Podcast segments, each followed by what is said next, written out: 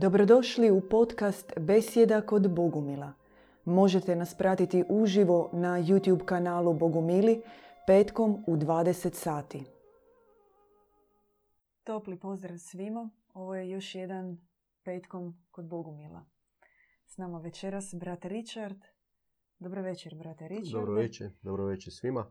Iako nismo uživo, mi se ponašamo kao da jesmo u režimu uživo. Nema prekida, idemo u jednom dahu srušiti sve birokratske sisteme svijeta i postaviti jedan novi, pošteni, pravedni sustav u kojem nema šaltera, dominacije, kontrole, nego čovjek do čovjeka. Da, teško da ćemo se baviti anarhizmom u ovoj...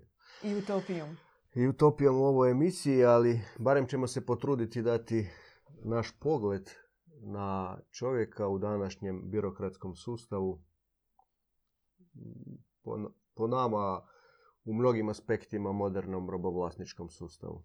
I eto nam zapravo objašnjenja zašto se Bogumili bave ovom emisijom uopće jer mi smo ipak duhovna škola, put i mnogi nam mogu zamjeriti i reći kakvim se vi to temama bavite. No mi zapravo možemo, i ovo je stup naše obrane, sada javno reći da se mi bavimo čovjekom, njegovim nutarnjim svijetom, njegovim vrijednostima, a birokratska hobotnica je jedan od velikih duhovnih vampira koji uzimaju čovjeku snagu, fizičku, duhovnu i koje žive poput pijavice. Apsolutno, apsolutno.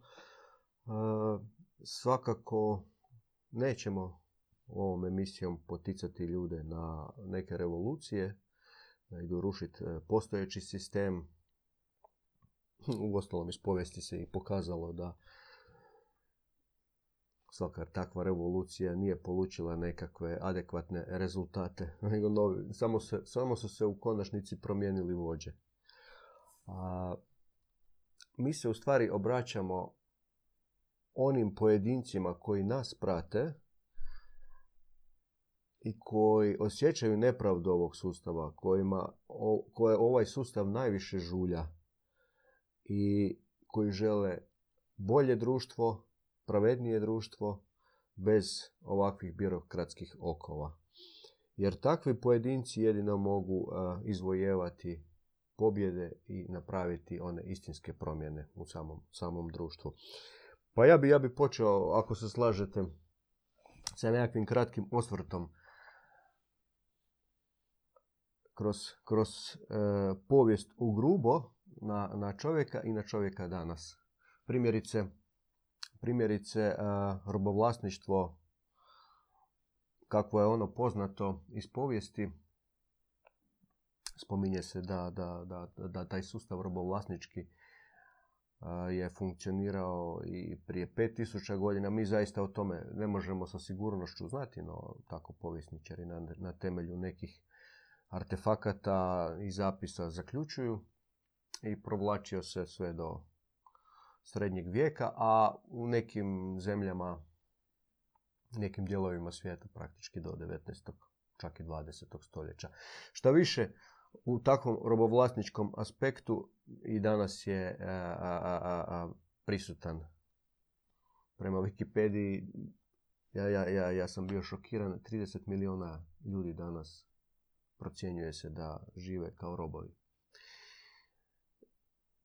U robovlasničkom sustavu, ovisno naravno o zemlji, o podneblju, o, o vremenu i dobu, čovjek manje više nije imao nikakva prava nad svojim životom. On je bio e, u vlasništvu svog robovlasnika. Rob je bio u vlasništvu onoga koji, koji je bio njegov robovlasnik, vlastelin, e, gospodar, faraon. I on je odlučivao o njegovoj sudbini, s kim se može ženiti manje više, udavati. E, nekakva blaža varijanta robovlasništva je sustav kmetstva u srednjem vijeku gdje je čovjek morao davati od onoga što on zaradi. On je imao neku svoju slobodu, ali je morao davati desetinu, primjerice desetinu crkvi, devetinu svom vlastelinu i još nekakve dađbine za, za državu. Ako to u grubo zbrojimo, on je za onaj, onu svoju energiju životnu koju je ulagao kroz vrijeme za rad, 25%, 30%, ovisno o, o, o podneblju, davao i vremenu naravno, on je davao uh, od svog, svoje energije koju bi ulagao, on bi, on bi to davao za sustav. Danas Danas, e, recimo, primjerice, podaci iz Hrvatske e, e, su te dažbine daleko veće. Hm. Evo ja ću samo dati kratki prikaz koliko danas u Hrvatskoj čovjek u stvari koliko mu ostaje od njegovog uloženog rada i vremena. To je naravno jako variabilno, ali u, grub, u grubo taj prikaz. Primjerice, Evo, baš gledao sam podatke na internetu sa Državnog zavoda za statistiku. Prosječna plaća u četvrtom mjesecu ove godine u Hrvatskoj je bila 7100 kuna.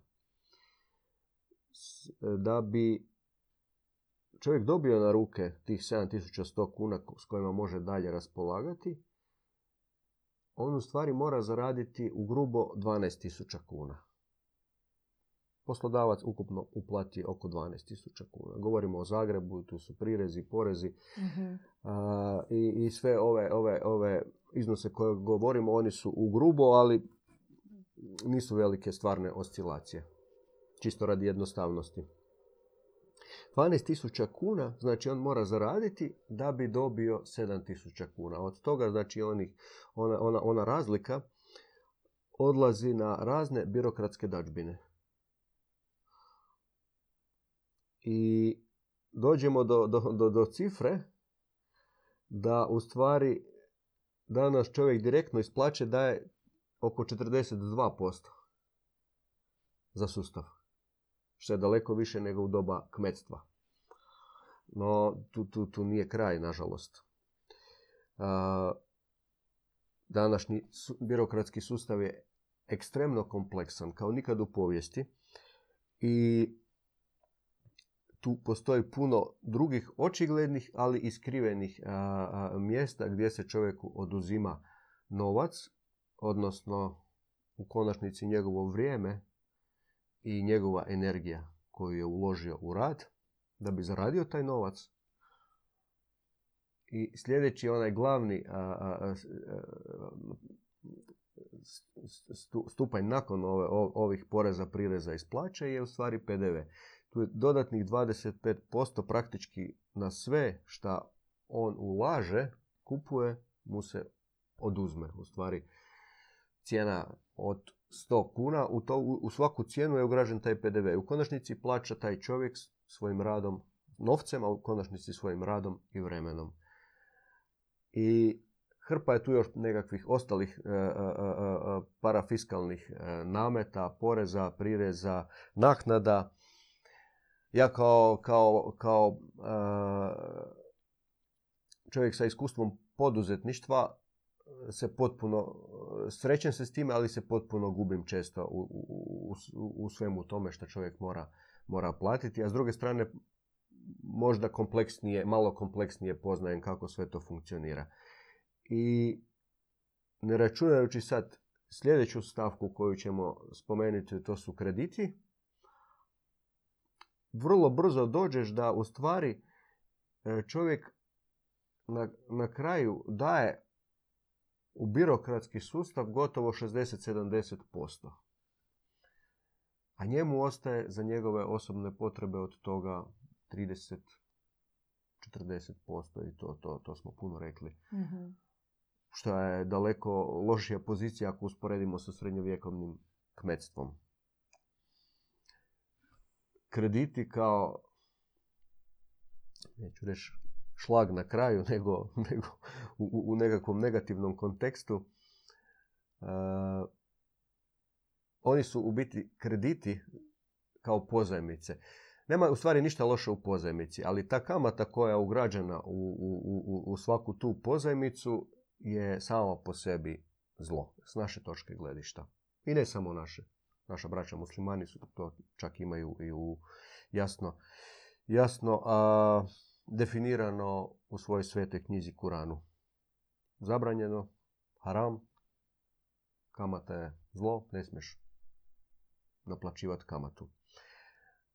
Današnja, no možda danas nije adekvatna, adekvatan izraz, ali recimo prosječna kamata na stambene kredite u zadnjih nekoliko godina grubo 4-5%, u stvari znači da čovjek koji kupuje sebi mjesto za život, mlad čovjek osnuje obitelj, kupuje si mjesto za život, stan u nekom velegradu, jer to je Postoje druge varijante, ali to je nekakva najučestalija varijanta, najmodernija varijanta koja se i najviše propagira i nudi suptilno i manje suptilno kroz razne e, medije, kroz reklame kao poželjna i ona se nameće mladom čovjeku i on tako grlom u jagode po zaposlenju i ulasku u nekakav bračni život ulazi najčešće i u taj dužničko-ropski odnos potpisivanjem onog ugovora o kreditu. I u grubo za dugoročni kredit stambeni pri kupovini stana ako je uzeo kredit 100.000 eura, on će za 25 do 30 godina morat platiti duplo. 100.000 eura ekstra nekome. Tamo. Kome? Ono, to se isto postavlja pitanje, ali o tome ćemo malo kasnije. I kada pogledaš, kad je uzmeš onu cijelu kalkulaciju da u stvari u sve one dađbine, poreze, prireze, e,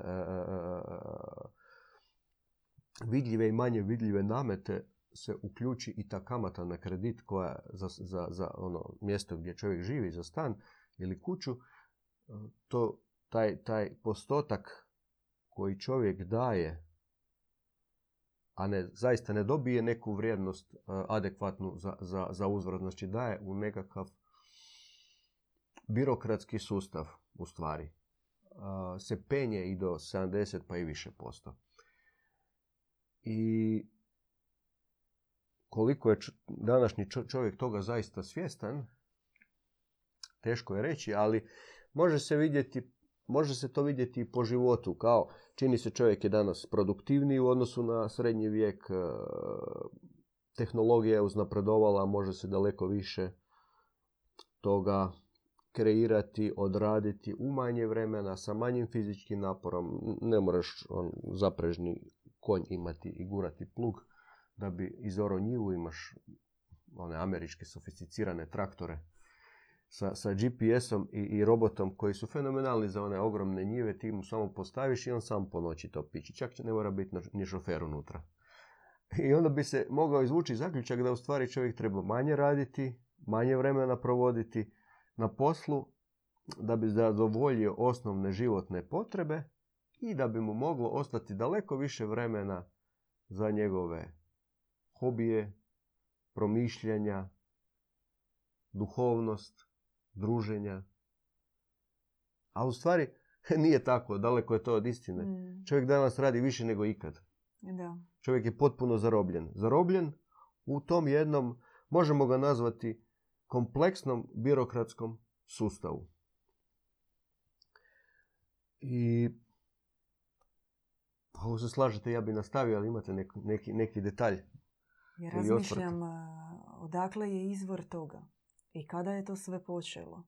I onda se zaista sjetim e, mnogih e, božih poslanika, pomazanika, koji su imali vrlo slične epizode i pobunili se protiv nepravde i vladavine odabranih u društvu u kojem su živjeli, poput Zoroastera. Ili, naravno, najpoznatija ona epizoda sa Kristom koji je ušao u hram i koji kada je vidio organizirani birokratski financijski kriminal koji se tamo odvijao je imao vrlo žustru i vatrenu reakciju. I često u našim objavama premudrosti koje se spuštaju djedu Ivanu čitamo i vidimo ozbiljna upozorenja farizejima i onima koji se nalik njima, koji su zapravo provodnici i e, oni koji i organizatori takvoga sustava.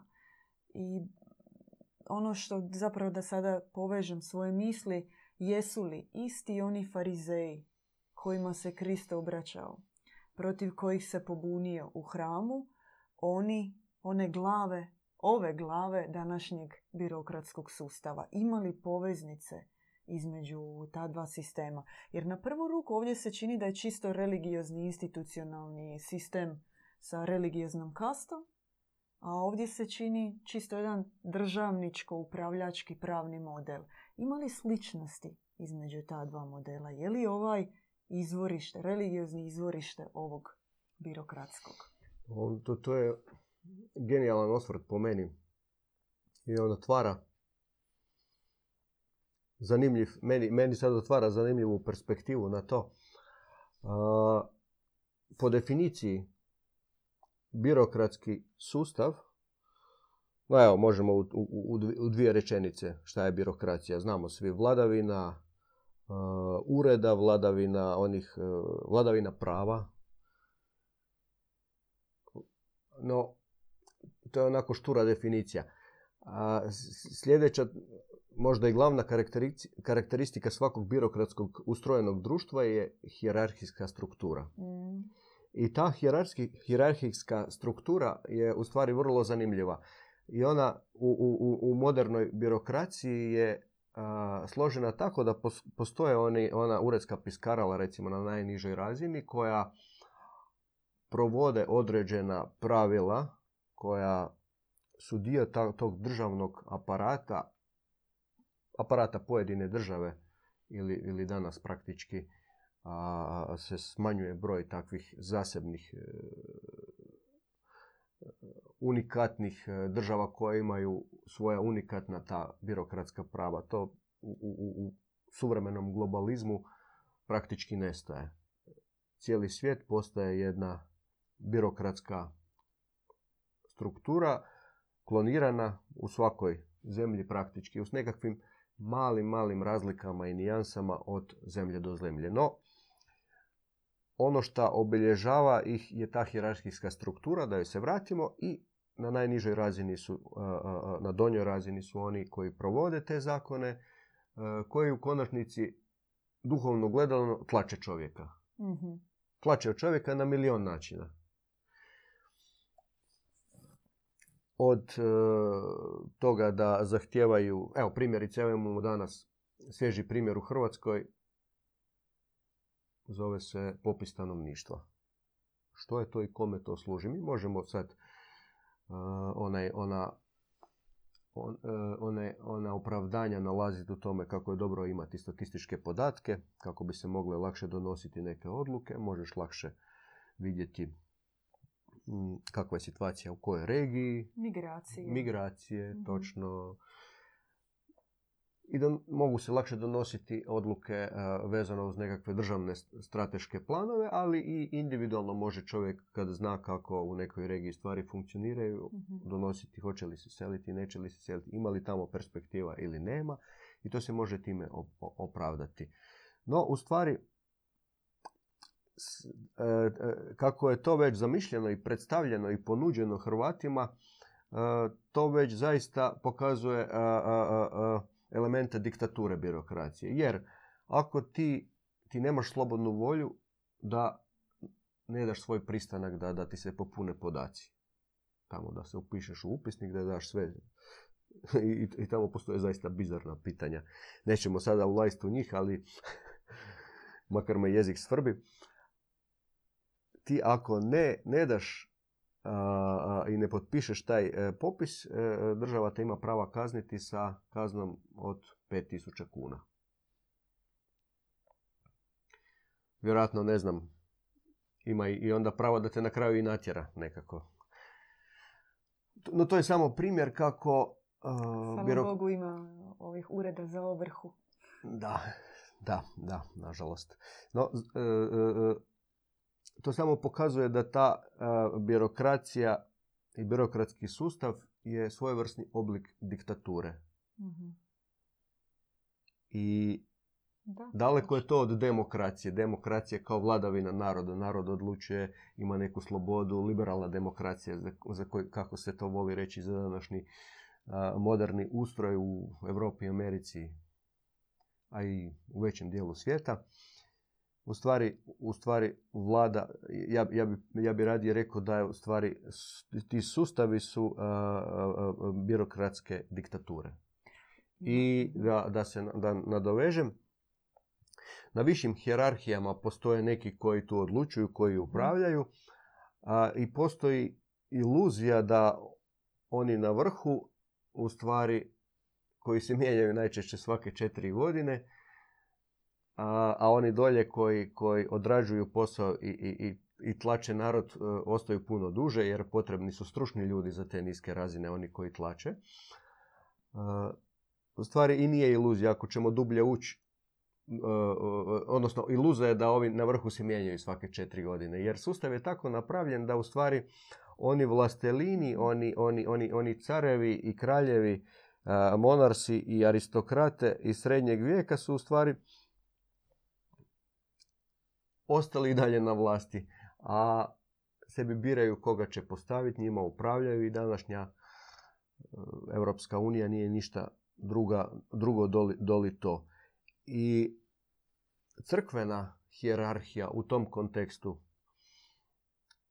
nije ništa drugo u stvari. Ona institucija, Krist kada se pobunio protiv, protiv u onoj, onoj dramatičnoj sceni kada je upao u predvorje te, te sinagoge, jel mhm. tako? I razbacao one štandove sa, gdje su ljudi svašta prodavali. Buneći se u stvari na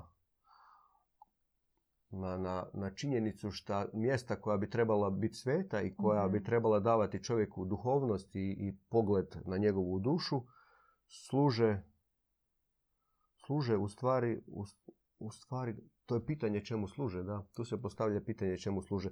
Izvana gledano, na prvi pogled služe duhu novca, prodaji. No, s druge strane, a, ako tu možemo zaokružiti cijelu priču one, one, on, i povezati, povezati sa današnjom situacijom, oni služe, služe istom tom jednom entitetu. I crkveni sustav današnjih modernih e, e, vjerskih organizacija, ne govorimo samo o katoličkoj crkvi, on je isto tako hijerarhijski ustrojen i vrlo, vrlo jako podsjeća na birokratski klasični sistem. U konačnici vladanja narodom, tlačenja naroda. Crkva i, i, i, i e, strukture duhovnih organizacija i same te organizacije nemaju, imaju, imaju malo veze sa onim sa onom izvornom zamisli što bi one trebale biti, mjesta gdje se čovjeku nudi duhovnost, duhovna okrepa, pogled na njegovu dušu, pogled na njegovu duhovnu misiju da i gdje mu se daju odgovori zašto je on uopće tu na svijetu, čini se da one danas imaju neku drugu funkciju i da jako nalikuju na toj birokraciji. Ne znam, jesam li zadovoljio da, odgovorom? samo bi se kratko nadovezala, pa možete nastaviti, brat Richard, da ovaj hijerarhijski sustav koji ste spomenuli, Naša objava ima genijalan naziv e, koji upotrebljava, to je gomilo elitarizam. Vladavina elite nad gomilom. I ta elite niti mi znamo, prilike znamo tko su, što su, ali izvorište, povezanost, cijelu mrežu toga ne znamo i zapravo nekolicina moćnika upravlja na vrhu te piramide koju ste vi spomenuli sa gomilom. A gomila se gubi u mrežama birokracije, sustava koji ih izjeda. iznutra uzima čovjeku snagu i onemogućuje mu osnovne životne funkcije, način života i djelovanje. Da, točno meni uz taj pojam gomilo elitarizam se veže odmah nameće misao iz židovske religije e, židovi podjela na židove i na goime. Goimi kao mhm. nevjernici, ostali. Mhm. Znači ili si židov ili si goim. A prema židovskim spisima nevjernici u stvari otprilike imaju ista prava kao i danas za prosječnog čovjeka životinje. Malo izvuči brutalno, ali ako se dublje čovjek u, u, dubi u njihovu duhovnu nauku, e, shvatit će da je to tako. I ta usporedba je vrlo zanimljiva iz još jednog aspekta što današnja birokracija i birokrati. Ko, su ti birokrati? Imamo tu, imamo tu elitu, ona nije vidljiva. Za većinu ljudi je ona skrivena. Mi možemo sad nabrajati neke od njih, pa se e, izlažemo potencijalnoj opasnosti da nas nazovu teoretičari zavjere, pa ćemo, nećemo to raditi, nećemo, nećemo te bankare. Svi znamo kakve su njihova prezimena i nekakve političare koje koji su, odnosno one vladare iz sjene koji, koji, koji kontroliraju političare, nego htjeli bismo i cilj nam je raskrinkati taj sustav i šta on zaista radi čovjeku, šta radi njegovom božanskom aspektu. I tu bi, tu bi još jednom se vratio na one koji su na najnižoj razini birokratskog, birokratskog sustava, oni koji odrađuju posao koji tlače čovjeka u konačnici direktno. I na usporedbu sa koncentracionim logorima u Njemačkoj za vrijeme drugog svjetskog rata. Poznato je da je mali broj stražara i nekih zapovjednika nižih e, razina kontrolirao daleko veći broj zatvorenika u koncentracijskim logorima. I to je bilo ono, omjer je bio nevjerojatan da su se ti ljudi zaista digli, pobunili, e, ovim ne bi mogli, kontrolori im ne bi mogli ništa sa svim svojim oružjem. Međutim, to se nije događalo. To je zanimljivo. Zanimljivo u stvari promisliti o tome zašto se nije to događalo. Niti se danas događa. Postoje nekakvi mali pokušaj tu i tamo kroz neke prosvjede, ali to zaista u stvari i, i, i, i nema nekih pravih, pravih pomaka. A u tim koncentracijskim logorima e, oni na najnižoj razini koji su direktno bili zaduženi za upravljanje ljudima, onim zatvorenicima su u stvari bili sami zatvorenici, regrutirani zatvorenici, regrutirani najčešće židovi, pa i ostalih e, vjera, jer tamo nisu samo bili židovi. I a, poznato je da su oni bili daleko najbrutalniji prema ostalima. I čini se da taj birokratski sustav, ta birokratska hobotnica, ako te usiše i ako ti postaneš dio tog aparata koji ognjetava ostale, u onom čovjeku sa, potencijal, sa božanskim potencijalom se pobude nekakva čudna reptilska načela. Zašto se to događa i koji je tu mehanizam, to možda ne bi bi bilo previše vremena i ne bi nam bilo dovoljno e, u ovoj emisiji da ulazimo u to, ali činjenica jest da sve to ugnjetava današnjeg čovjeka, crpe mu energiju. I možemo cijeli taj sustav o kojem smo do sada pričali usporediti i nazvati ga u stvari kao jedan svojevrsni entitet.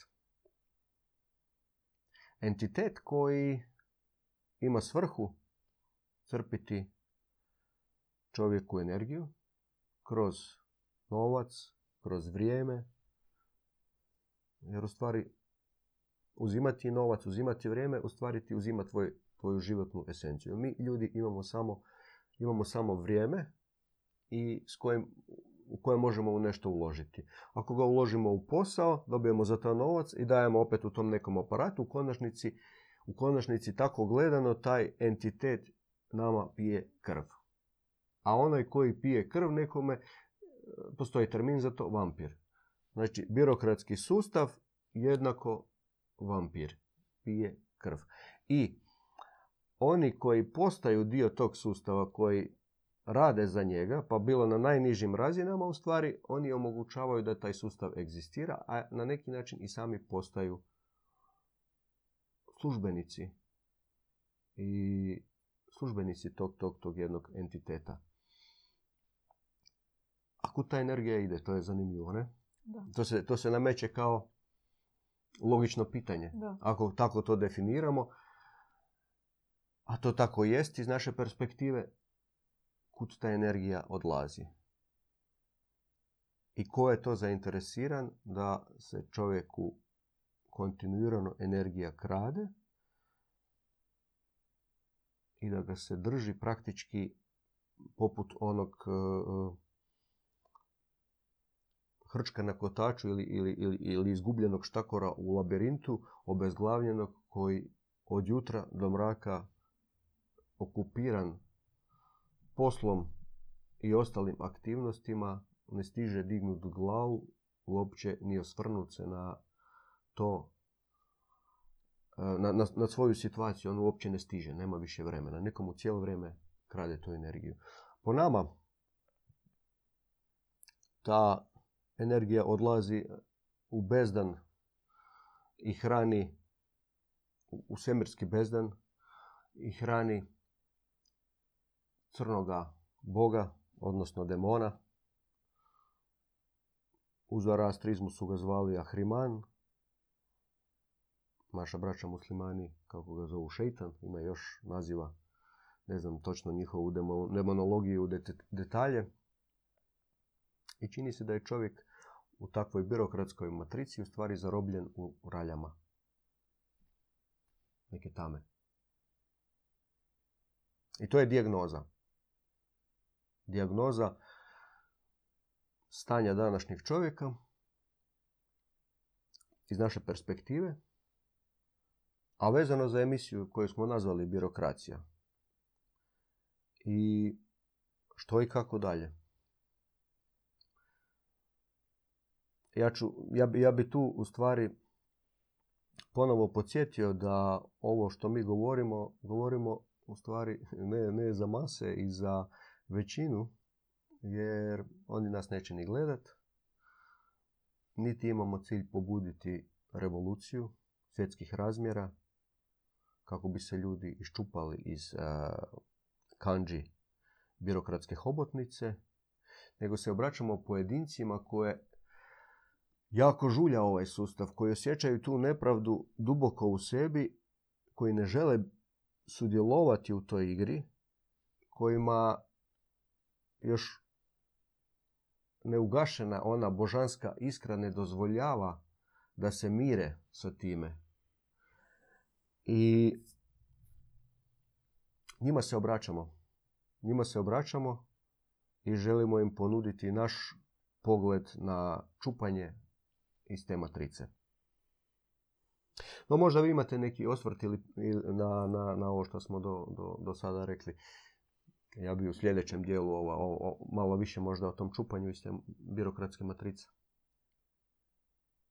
Svaka osoba koja želi krenuti duhovnim putem, koja želi doživjeti osobnu promjenu, bi trebala progledati na svoj, nazovite ga kako hoćete, čvor, zavjet, e, bliski susret koji je imala sa novcem u svom životu i vidjeti kako, kako je rezonirala u takvim situacijama. E, naša navezanost na materijalno, na konzumerističke navike, naš, naš odnos prema novcu, pogotovo u situacijama s bližnjima, poslovnim situacijama, kroz obiteljske imovinsko-pravne probleme, pokazat će nam koliko smo mi zapravo posvećeni u tu veliku, veliku svjetsku, e, krvavu, crnu, novčanu misu koja se trenutno događa. I jesmo li mi onda na taj veliki e, crni rulet ubacili i dali svoj, e, svoj ulog. Treba, to je naravno jako teško i nezahvalno je uopće, možda i nije u redu sa naše pozicije kad počnemo rečenice treba. Više se zapravo želimo podijeliti sa svojim iskustvom i željom e, kako smo i mi sami progledavali na situacije novčane, financijske koje smo imali, tako smo zapravo i uvidjeli koliko smo i mi doprinijeli cijelom tom e, svjetskom procesu koji se odvija. Primjerice, dizanje kredita nalaziš se u takvoj situaciji, e, s familijarne strane nema mogućnosti da se nešto napravi. Pokrećeš život, misliš s jedne strane, a što bi ja plaćao stan, 10-20 godina išao u najam, pa davat ću banci te novce i bit ću vlasnik e, svoga stana i tako će mi biti bolje i lakše. zapravo time se ti posvećuješ i ulaziš, e, počinješ padati u taj bezdan iz kojeg tek, koji ti se otvori tek u onom trenutku kada ti potpišeš i staviš svoje ime i prezime na taj kredit ili postaneš e, jamac svom članu obitelji. I ono što se u tim trenucima najčešće dogodi je da se pokrene jedan domino efekt takvih teških situacija. Do jučer je bilo dobro, a potpisao si kredit, uzeo si kredit i onda krene niz problema. Da, nevjerojatno. Otvori se baš ono, domino krene od bolesti, e, do komplikacija, poplava u stanu, dodatnih troškova. E, cijela zavrzlama jedna se pokrene, to je zato što zapravo posvećen si, sam, sam si dao e, svoj pristanak i ušao u jedan teško zapravo naći. Ugovor s. Eto, ugovor, ugovor s žalom. E pa sad kreće ono, ono što je bilo napisano sitnim slovima, a ti to nisi vidio. Da, nevjerojatno. Sad mi a, odmah sam se prisjetio svog ugovora sa žalom i s tim kreditom. Užas, ali, ali, ali mogu to navesti kao primjer u ovom kontekstu naše večerašnje teme. Ja sam nekako bio svjestan i prije spuštanja objave i prije svog početka duhovnog puta da kredit dizat ne treba ni pod koju cijenu i izbjegavao sam to stoički dobar dio svoje mladosti. Onako, sve, sve bi se u okvire koliko imam i ako nemam sad da si kupim para stan, kredit dizat neću. No, uključio se jedan karmički program po mom ulasku u brak kad uđeš u brak više ne odlučuješ sam. Ne? I uključio se taj program, mehanizam. Ja sam se negdje iznutra u srcu koprco i nisam htio, međutim na kraju sam pristao i misleći dobro mi je posao tad išao, išao kao uzet ćemo kredit, koliko nam još nedostaje, kupit ćemo stan, a ok, da bude mala rata na 20 godina, ali prema sadašnjim financijskim projekcijama mi ćemo njega vratiti za godinu i pol do dvije. Tako su mi nekako prihodi tada išli. Kao ono, prijevremeno će ga vratiti, zatvoriti i to izgledalo onako racionalno, gledano i, i, i, i financijski ima smisla. Matematika mi je od uvijek išla, to ima smisla i mi smo to napravili. I onaj trenutak kad, sam, kad, kad smo došli u banku, supruga i ja, i, i kad sam potpisivao uh, onaj kredit, tako mi je, sjećam se tog uh, trenutka kako mi je ruka otežala, ono kao da je olovna postala. Doslovno, doslovno mogu sam osjetiti neki entitet koji me u tom trenutku svezao i s kojim ja sam dao pristanak. Ja sam u stvari dao svoju suglasnost, to je najgore u svemu, za taj čvor, crni čvor sa tamom. I ono što se dogodilo i počelo događati nakon toga u stvari potvrđuje ovo što, što ste vi malo prije sve opisali, domino efekt. na prvi pogled čovjek to teško može povezati da je uzrok, uzrok u ovom potpisivanju tog kredita. Mi smo, naš svjetonazor, naš, naš, naš sustav razmišljanja, procjenjivanja je jako determiniran. On, on, on, onime kako smo školovani, kako smo odgojeni i kakav je u stvari, kakva se paradigma nudi u našem nacionalnom miljeu. I tu uopće nema mjesta za takav pogled. Da ti možeš povezati dizanje kredita sa lancem zlih događaja i nesretnih situacija koje ti se potom počnu događati. Ali zaista, ja isto to tad nisam direktno povezivao, ali zaista sve je krenulo nizbrdo. Posao je krenuo tako loše, problemi koji su nastali i u, obitelj, na, u obiteljskim i obiteljske situacije, e, to je mene tako zavezalo da ja više, da sam imao sve manje energije i došlo je do točke da praktički nemam novca ni za režije plaćati. Ni za režije. Od one perspektive vratit ću kredit prije vremena za godinu i pola do dvije, do točke da, da mi stiže ovrha za režije. A na leđima odgovornost dvoje male djece. Žena koja ne radi jer ne može zbog djeteta. I srećom tu se e, meni dogodilo ono što u stvari o čemu smo vam i htjeli ispričati večeras u ovoj besjedi kao izlaz, izlaz i čupanje iz ralja tog birokratskog entiteta a to je e, duboka unutarnja objava, nebeska objava, spuštanje svjetla. Ono nije došlo samo po sebi, u mom slučaju, ono kao kad ti padne na glavu. E, dogodila se za vrijeme jednog našeg e, predavanja uživo. Braća Bogumili pričali su o nekoj duhovnoj temi. Ja se sad zaista ne mogu sjetiti o čemu su oni pričali, niti je meni uopće ostalo u sjećanju tema o kojoj su oni pričali. Međutim, oni su pričajući o nekim e, duhovnim temama otvorili nebesku sferu. Onu istinsku sferu dobroga Boga. I ja mogu odgovorno reći da je to ona istinska, autentična sfera dobroga Boga, jer gledajući iz te točke e, svjetla koje, koje me obasjalo i koje me cijeloga ispunilo, mogao sam vidjeti svoju situaciju u koju sam upleten, svoju životnu situaciju, e, taj kredit, e, obiteljske probleme i sve ostalo, zaista kao jedno, jednu klopku, jednu matricu imao sam onaj efekt koji je imao ne u onom kultnom filmu Matrix, nakon što je popio pilulu za, mhm. za, za, za ne znam više plava je crvena, uvijek zaboravim. u svom slučaju odabrao onu pilulu koja mu pokazuje stvarnost koja jest.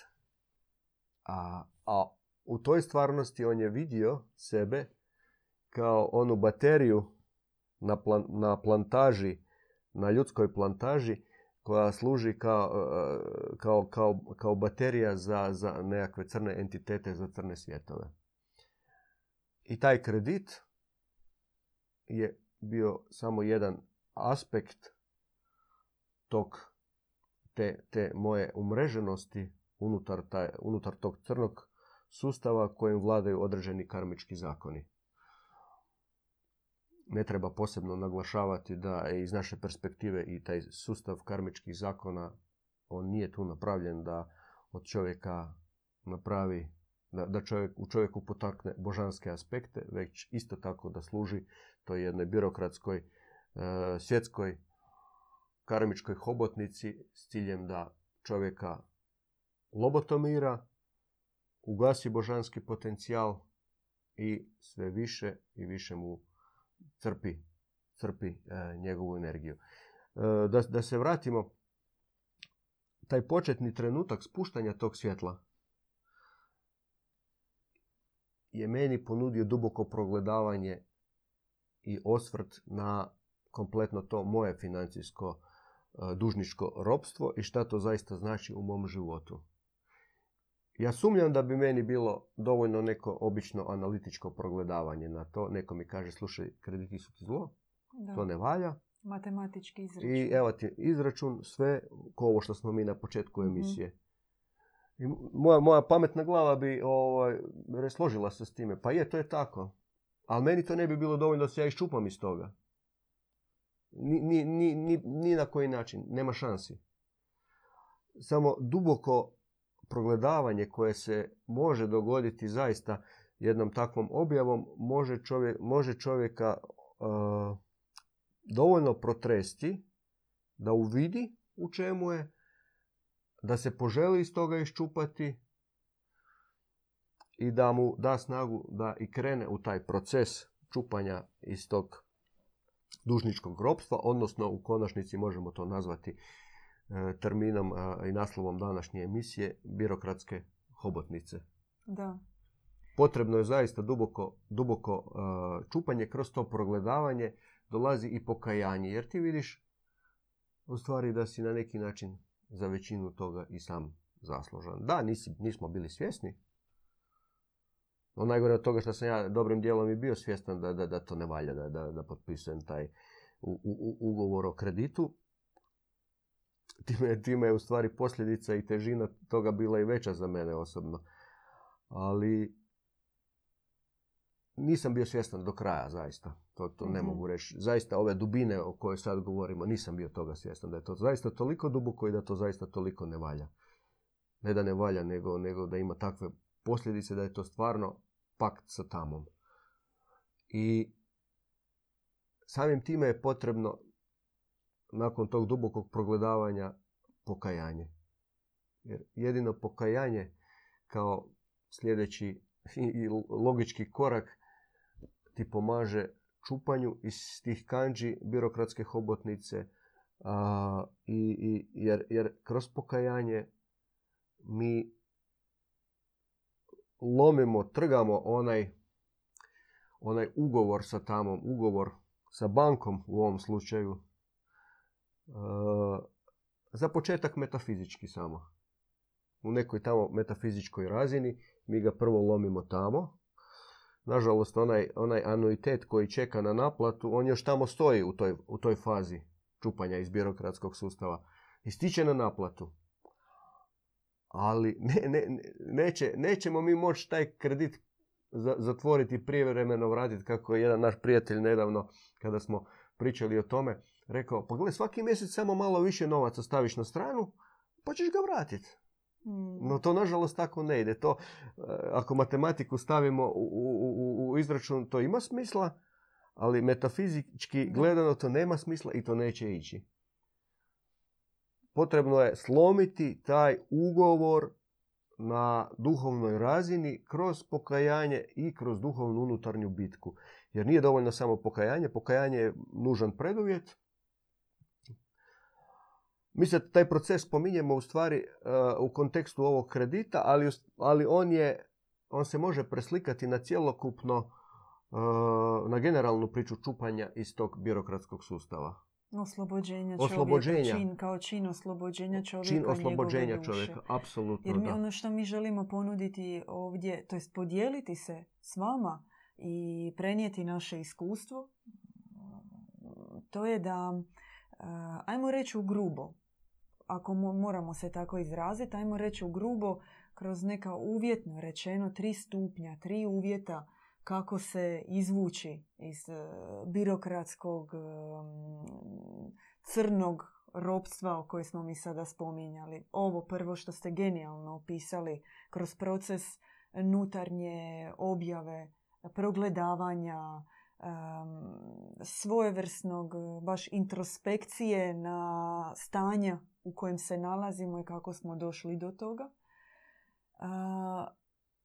Ali i drugo, ono što je bitno kao drugi stupanj u tom cijelom procesu koji je iznimno bitan, a to je naći se pod okriljem premudrosti. Zašto je to bitno? kako, je brat, kako ste vi, brat Richard, spomenuli ma, spomenuli, ma što god ti činio, što god ti radio, nećeš se nikad iščupati iz tog ni kreditnog ropstva, ni matematičkog, ni ovakvog, ni onakvog. Istizat će razni udarci sa svih strana, kroz vidove ovrha, otkaza, bolesti, u bilo kakvom smislu. Tek kada ti zapravo se nađeš pod, ajmo se tako izraziti, plaštom premudrosti, tek kad te pokrije jedan oblak milosti koji dolazi nakon e, tvoje objave koji si primio, koji dolazi nakon tvoje želje da sada živiš na jedan drugačiji način. Tek pod tim okriljem si ti zapravo zaštićen i iz tog položaja možeš reći ok, idemo sad napraviti nešto da zapravo promijenim okruženje u kojem se nalazim, da promijenim svoje životne uvjete, način na koji sam do prije sa jučerašnjom matematikom i jučerašnjom pameću organizirao svoj život i život svoje obitelji. I u tom okrilju ti zapravo možeš duboko udahnuti na trenutak, stati sa malim osjećajem sigurnosti, ok, odavde mogu djelovati. A ono treće što dolazi nakon toga, što će ti što će mistično razriješiti cijelu tvoju situaciju financijsku i kažemo bilo kakvu financijsku zavrzlamu u kojoj si se našao. Bez obzira što se to našem racionalnom umu čini nemoguće, deseci, stotine tisuća eura, ono treće najvažnije što dolazi je daj sad nešto dobrom Bogu. Uključi se sad u misiju dobroga Boga na zemlji. Do jučer si davao i hranio ovu zvijer i bio posvećen u takve crne zadatke. A sada, sada daj dio svog vremena, svojih darova, svoga znanja onome što danas premudro želi napraviti na zemlji. Uključi se svim svojim srcem aktivno u misiju koja je danas aktualna i počet ćeš živjeti onako kako se poziva svaki duhovni čovjek, a to je živjeti po čudu. I bit ćeš svjedočanstvo toga čuda. Jer za izvuć se iz kredita nije potrebna jednadžba, već čudo. Apsolutno, slažem se s time i, i, i tako se i moj kredit s početka priče tajanstveno razriješio. Nakon što sam prošao onaj proces o kojem smo pričali, pokajanja i nekakve duhovne bitke, u tom ozreću dobre božanske promisli sa novo upoznatom braćom, dobrim svećenicima i pastirima, ja sam podijelio tu svoju priču. I rekao, imam kredu, visok iznos, neću sad o ciframa, ali je prilično visoko.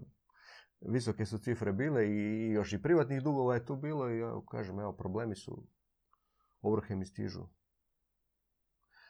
I oni su meni rekli, ma, mi nekako u duhu vidimo za godinu i pola, dvije, godinu i pola na kraju su se ispravili, će biti to riješeno.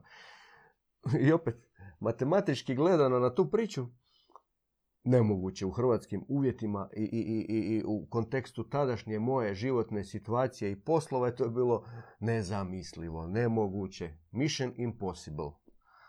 Međutim, sve se počelo nekako mijenjati u kratkom roku, poslovi oni za koje sam se ja držao da će mi donijeti neki novac, to je sve počelo se raspadati. Čak je postalo i gore u jednom trenutku iz moje točke, iz moje perspektive, jer više se nisam imao za šta uhvatiti. Međutim, počele su se utvarati neke druge prilike, počeli su donositi neke prihode i zaista prošlo je neko vrijeme i odjednom meni, meni, meni u, u ladici doma stoji novac s kojim ja mogu vratiti cijeli kredit i sve privatne dugove.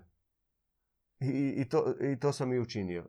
I poslije sam se sjetio, jer zaboraviš onaj trenutak da. od prije godinu i pola. I zaista, poslije sam se sjetio tih riječi, tih e, dobrih svećenika, što su mi rekli i zaista, još sam računat, prošlo je točno godinu i pola. Sve je bilo riješeno.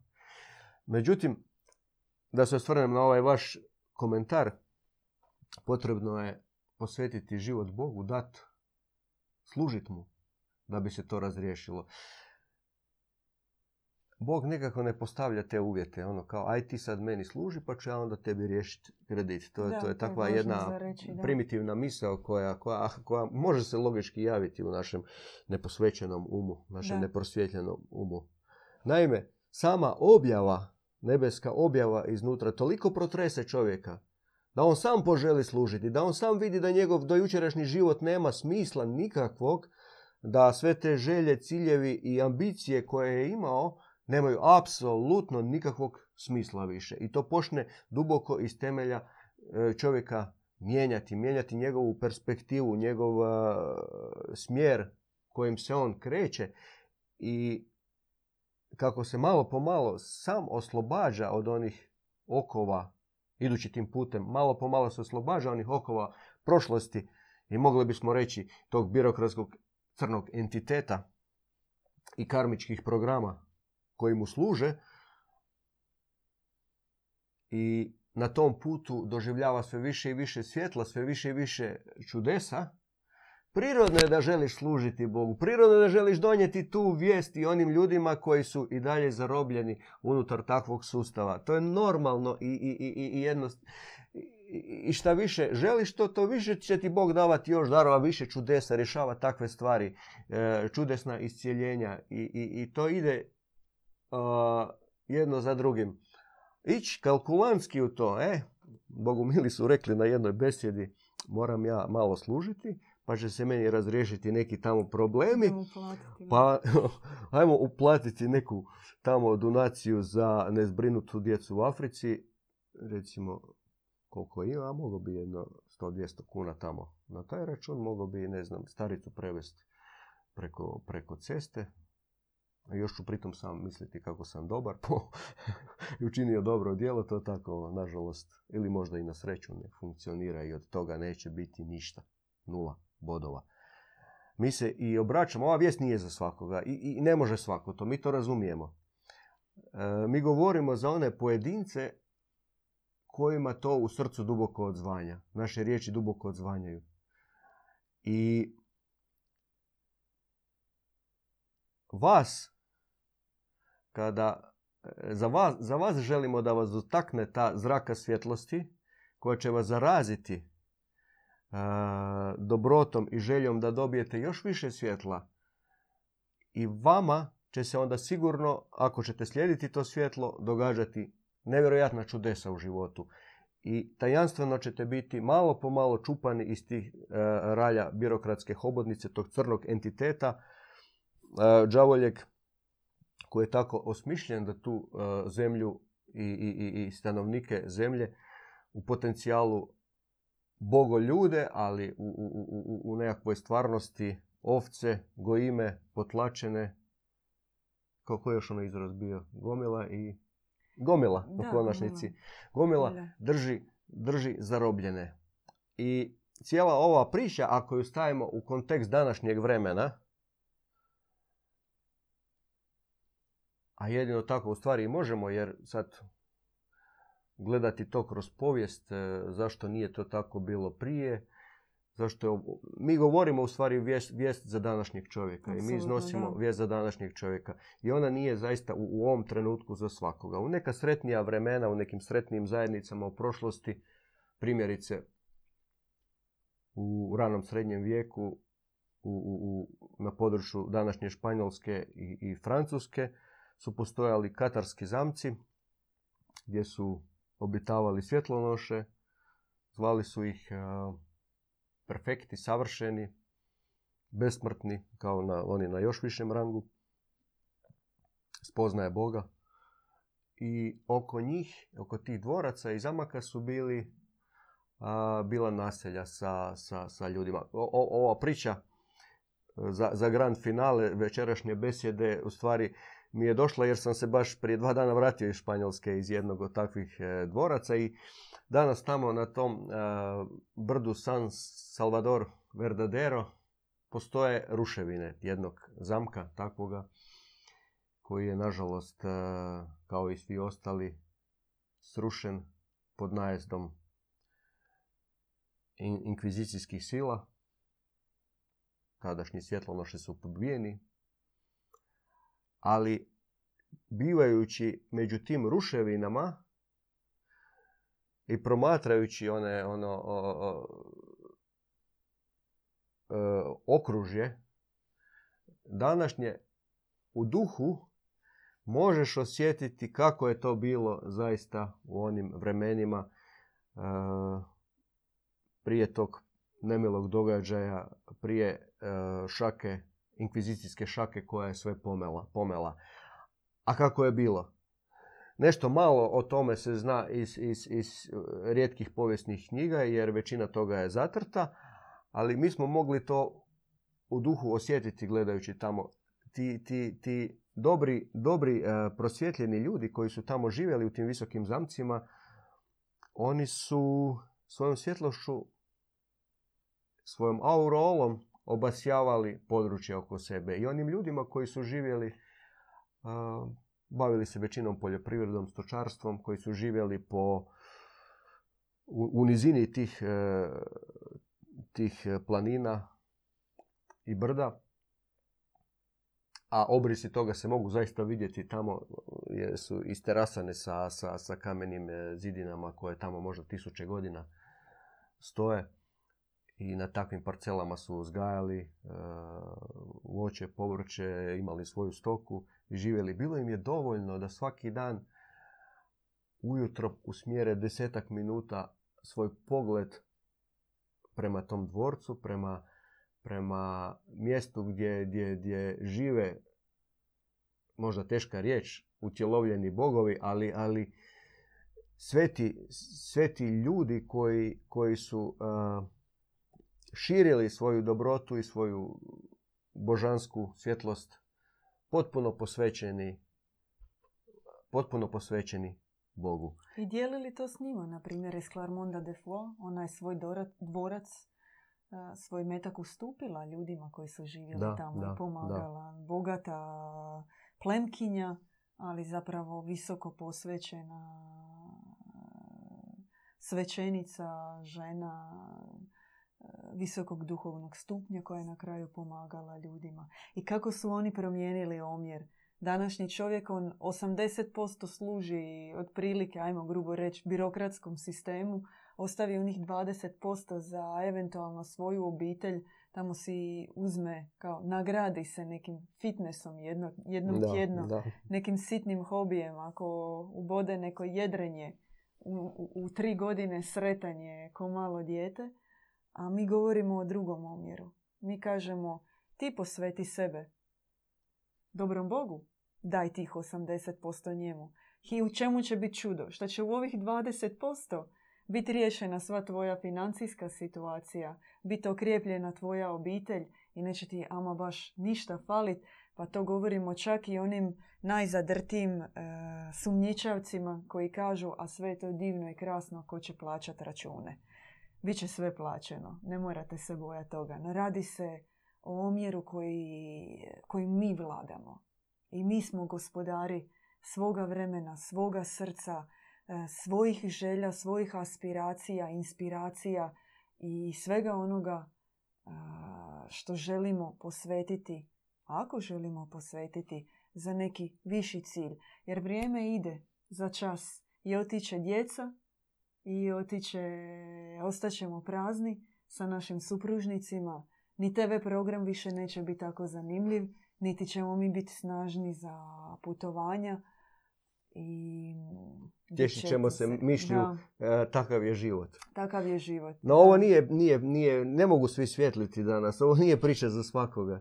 Ni tada u toj, e, e, može se reći iz današnje točke gledišta, utopijskoj zajednici gdje, gdje, gdje izgledalo idilično, gdje su ljudi živjeli u harmoniji i miru, nisu svi bili pozvani da svjetle za druge. To su bili pojedinci koji su živjeli u takvim, na takvim mjestima. Međutim, njihova prisutnost i njihova blizina je obasjavala određeno područje. I svi koji su živjeli unutar takvog jednog, e, e,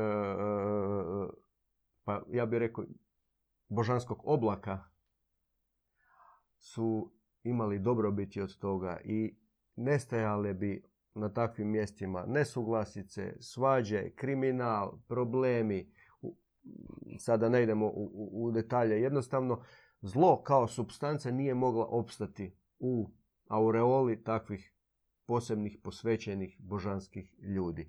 I naša večerašnja poruka je upravo za one koji osjećaju tu vatru da mogu ići tim putem i osvjetljavati put za one druge koji nisu još spremni čupati se iz birokratske hobotnice. Ali to je jedini način da ta zla substanca koja ima svoj izvor, nećemo o njemu večeras, da se makne sa lica zemlje i da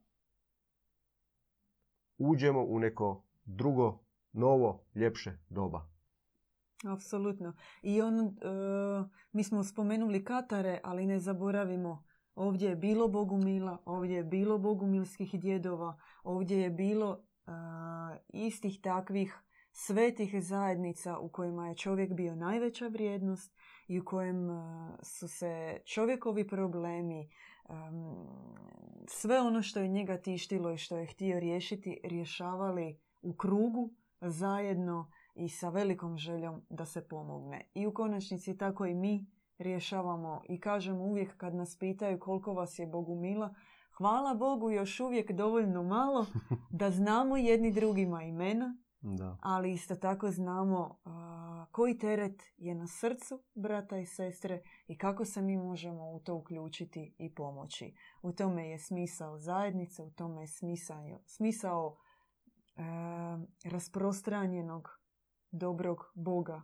u zajednici, u srcima onih koji nose i radost, ali i brige jedni drugih i žele pomoći da se to u snazi dobrote razriješi. To vam želimo, na to vas pozivamo, ali morat ćete preći e, ovu barijeru kamere i naći se s nama na susretu živo u kojem ćete biti obavješteni kada krenu naša druženja po balkanskim gradovima. Mi vas toplo pozdravljamo i hvala za nadahnuto, nadahnutu božansku kalkulaciju večeras, e, brate Richarde. E, vas podsjećamo, lajkajte, šerajte, besplatno je, ne naplaćujemo. E, pretplatite se, na, kliknite subscribe na, naš, na naše zvonce Bogumilsko i nek vam zvoni kad god su naše emisije, videa, javljanja uživo i sve što želimo podijeliti s vama. Vidimo se sljedeći petak. Pozdrav svima, vidimo se. Slušali ste besjedu kod Bogumila. Pratite nas uživo petkom u 20 sati na YouTube kanalu Bogumili.